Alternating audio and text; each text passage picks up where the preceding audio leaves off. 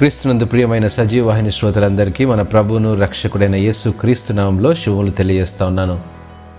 విజయోత్సవము ముప్పై రోజులైనటువంటి యొక్క పాఠ్యభాగ దినాల్లో ఈరోజు తండ్రి చేతిలో ఉంటే విజయోత్సవమే అనే పాఠ్యభాగాన్ని మనం ధ్యానించుకుందాం. మట్టి పాత్రగా తయారవ్వాలంటే ముందుగా తనున్న స్థలము నుండి వేరు చేయబడుతుంది. ప్రత్యేకపరచబడి నలుగొట్టబడి నీళ్ళలో నాని ముద్దగా అయ్యేంత వరకు పిసుకబడుతుంది లేదా తొక్కబడుతుంది.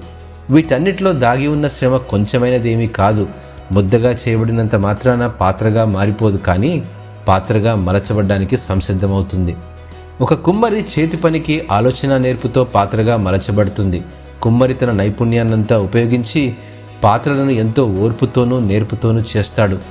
పాత్రలో దాగి ఉన్న తడిని పోగొట్టేందుకు ఆరబెట్టబడుతుంది. ఆరిన పాత్ర కాల్చబడుతుంది. కాల్చి తీసిన తరువాత ఆ పాత్రకొచ్చిన సొగసును పటుత్వాన్ని చూసి కుమ్మరి ఆనందిస్తాడు. ఇక ఆ పాత్ర ఉపయోగకరంగా మారుతుంది.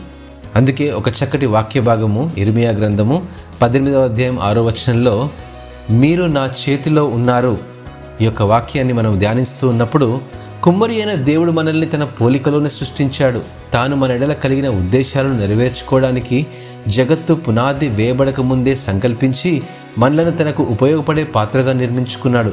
మనం ఆయనకు ఉపయోగపడే పాత్రగా తయారు చేయబడ్డామని గ్రహించినప్పుడు మన జీవితంలోని అనేక సందర్భాల్లో కలిగే శ్రమలు ఒడిదుడుకులు మనల్ని కృంగదీయవు కానీ వాటి వలన మన అంతరంగంలోని ఆత్మస్థైర్యం పటిష్ఠితమై ఆత్మీయ మరియు దైనందిన జీవితంలో ఎటువంటి సవాళ్ళనైనా ఎదుర్కొనగలిగే శక్తిని పొందగలుగుతాము. ఈ అనుభవాల గుండా ప్రయాణిస్తున్నప్పుడే తండ్రి మనల్ని గూర్చి సంతోషించేవాడుగా ఉంటాడు. తనకు ఇష్టమైన పాత్రగా మలచబడుతున్న మన ఎడల ఆయన చూపించే ఆనందమే మనం పొందే దీవెనాశీర్వాదానందాలు ఇదే క్రీస్తులో విజయోత్సవం. దేవుడు ఈ వాక్యమును దీవించునుగాక. ఆమెన్.